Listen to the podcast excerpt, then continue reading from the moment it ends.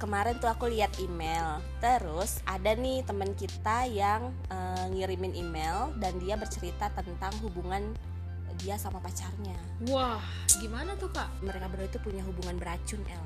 Hubungan beracun? Ya mungkin kalau misalnya kalian tahu ini kita pakai bahasa Indonesia aja ya karena agak susah ya kalau nyebutin toxic relationship.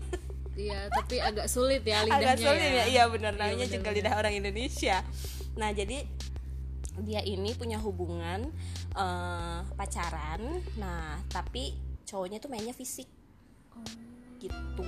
Eh, pokoknya cowoknya tuh dominan lah. Kalau misalnya mau sesuatu kalau ceweknya nggak nurutin terus nanti eh, dia bakal dipukul kayak gitu. Terus dia posesif banget. Terus wah pokoknya dia udah si ceweknya ini udah mengalami banyak hal lah eh, selama pacaran sama si cowok ini. gitu. Tapi kenapa dia mau tetap ada di situ ya kak? Maksudnya kan dia udah dipukulin Hmm. berarti kan dia tersiksa secara emosional secara juga fisik sih. juga gitu. Kenapa dia masih tetap sama cowok itu kalau emang dia ngerasa iya bener juga ya. Begitu? apa mungkin karena dia nyaman kali ya? Bisa juga kan? Maksudnya wah eh, nggak apa-apa deh misalnya cowok gue yang melakukan hal kayak gini sama gue. Tapi sesudah itu dia bakalan baik kok sama gue. Hmm, mungkin itu bener-bener. demi kebaikan gue kan Betul, bisa juga kan. Bener sih. kayak gitu sih. Tapi kalau misalnya ngomongin ciri-ciri nih Mm-mm. kalau misalnya kita nanti mau em, melanjutkan hubungan yang serius nih mm-mm, bisa nggak sih kita lihat ciri-ciri tertentu gitu yang ada pada diri seseorang yang kira-kira memberikan sinyal kalau nanti dia bakal jadi tipe orang yang em, kasar ini gitu kalau misalnya ciri-ciri lebih ke apa ya kita lihat gini kalau misalnya di setiap hubungan mungkin kayak ada rambu-rambunya gitu kali ya El Hmm. nah rambu-rambunya itu misalnya nih kita ngelihat pasangan kita sering berbohong Mm-mm. terus udah gitu sikap dia tuh acuh tak acuh Mm-mm. tidak mau mengakui kesalahan atau misalnya manipulatif Hmm. terus eh, sering mengontrol kayak gitu sih temperamental itu yang pasti Iya, betul kan. sih. karena kan mainnya udah fisik ya kayak gitu. Jadi banyak lah banyak hal yang bisa kita lihat kalau misalnya wah nih kayaknya hubungannya udah nggak udah nggak bagus nih. Karena kalaupun misalnya kita kita yang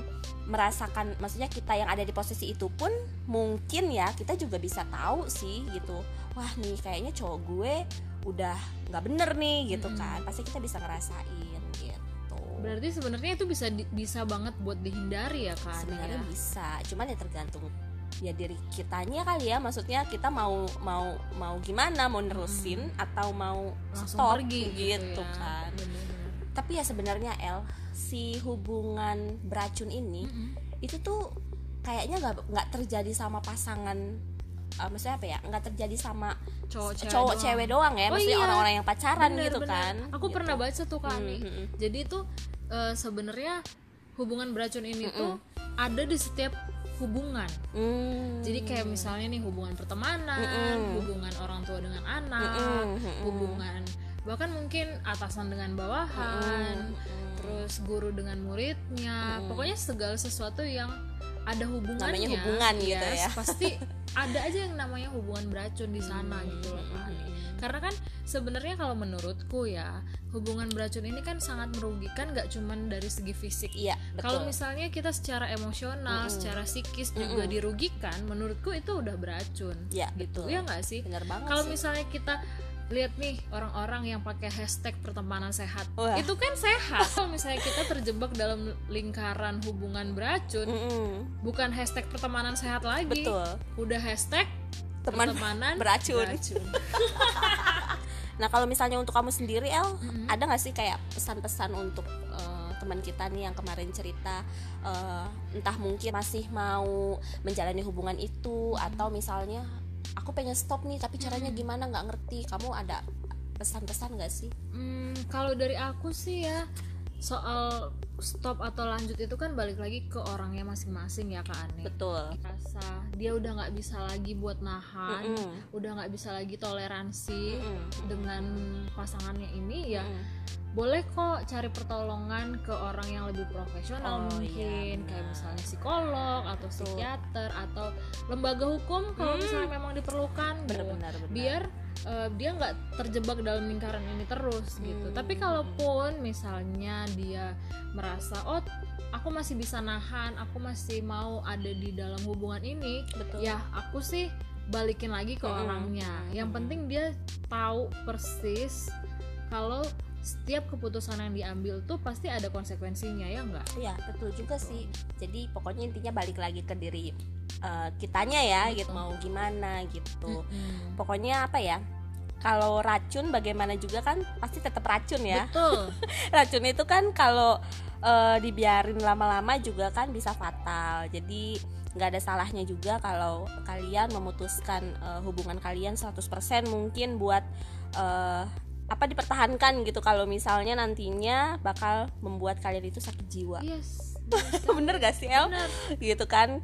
Karena intinya sih pada akhirnya apa yang kalian pilih dan eh, pilihan itu benar pasti nantinya bisa membuat eh, kalian bahagia kok gitu. Iya jadi kalau misalnya udah dirasa kayaknya udah nggak sanggup udah nggak sanggup nih nih gitu ya, ya. udah ya udah. selesai aja. Benar.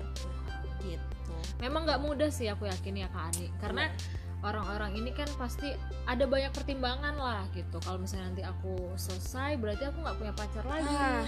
terus nanti aku sama siapa? Betul. tapi ya makanya kita selalu balikin lagi ke Hmm, orangnya gitu ya kak hmm, Ani hmm, karena apa pun keputusan yang dia ambil ya pasti ada konsekuensinya ada hal yang harus ditanggung di akhirnya gitu. Sekarang tinggal orangnya aja mau nanggung yang baik atau, Atau mau- nanggung yang buruk. Benar-benar jadi speechless nih mau ngomong apa. Karena memang eh, kalau misalnya mau panjang kat- memang pasti panjang banget Iya. kan untuk untuk ngebahas eh, tentang hubungan beracun kayak gini gitu ya udah gitu aja. Palingan eh, makasih juga ya buat iya teman kita yang, kita yang udah, udah mau sharing ya. Ma- mau Karena sharing cerita. cerita hal yang kayak gini tuh nggak mudah ya kak Ani benar ya.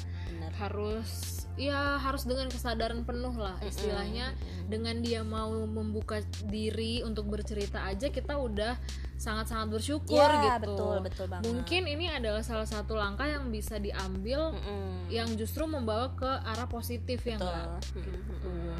itu Oke. aja sih kalau gitu aja ya. menurutku. Iya Ah, benar ya semoga em, teman-teman yang dengar juga em, nggak nggak sedang berada dalam hubungan beracun ya kak Ani. Iya benar. Mudah-mudahan aku Mudah- sama kak Ani aku juga juga. bukan orang-orang beracun yang membawa racun. Oh, iya benar benar kita benar. dengerin cerita orang eh Iya. taunya kita yang beracun Iya, kan bahaya. iya, bahaya juga ya. Bener. benar-benar pokoknya jangan pernah mengharapkan orang lain itu berubah betul. buat kita. Yes. Karena dia harus berubah betul buat diri dia sendiri.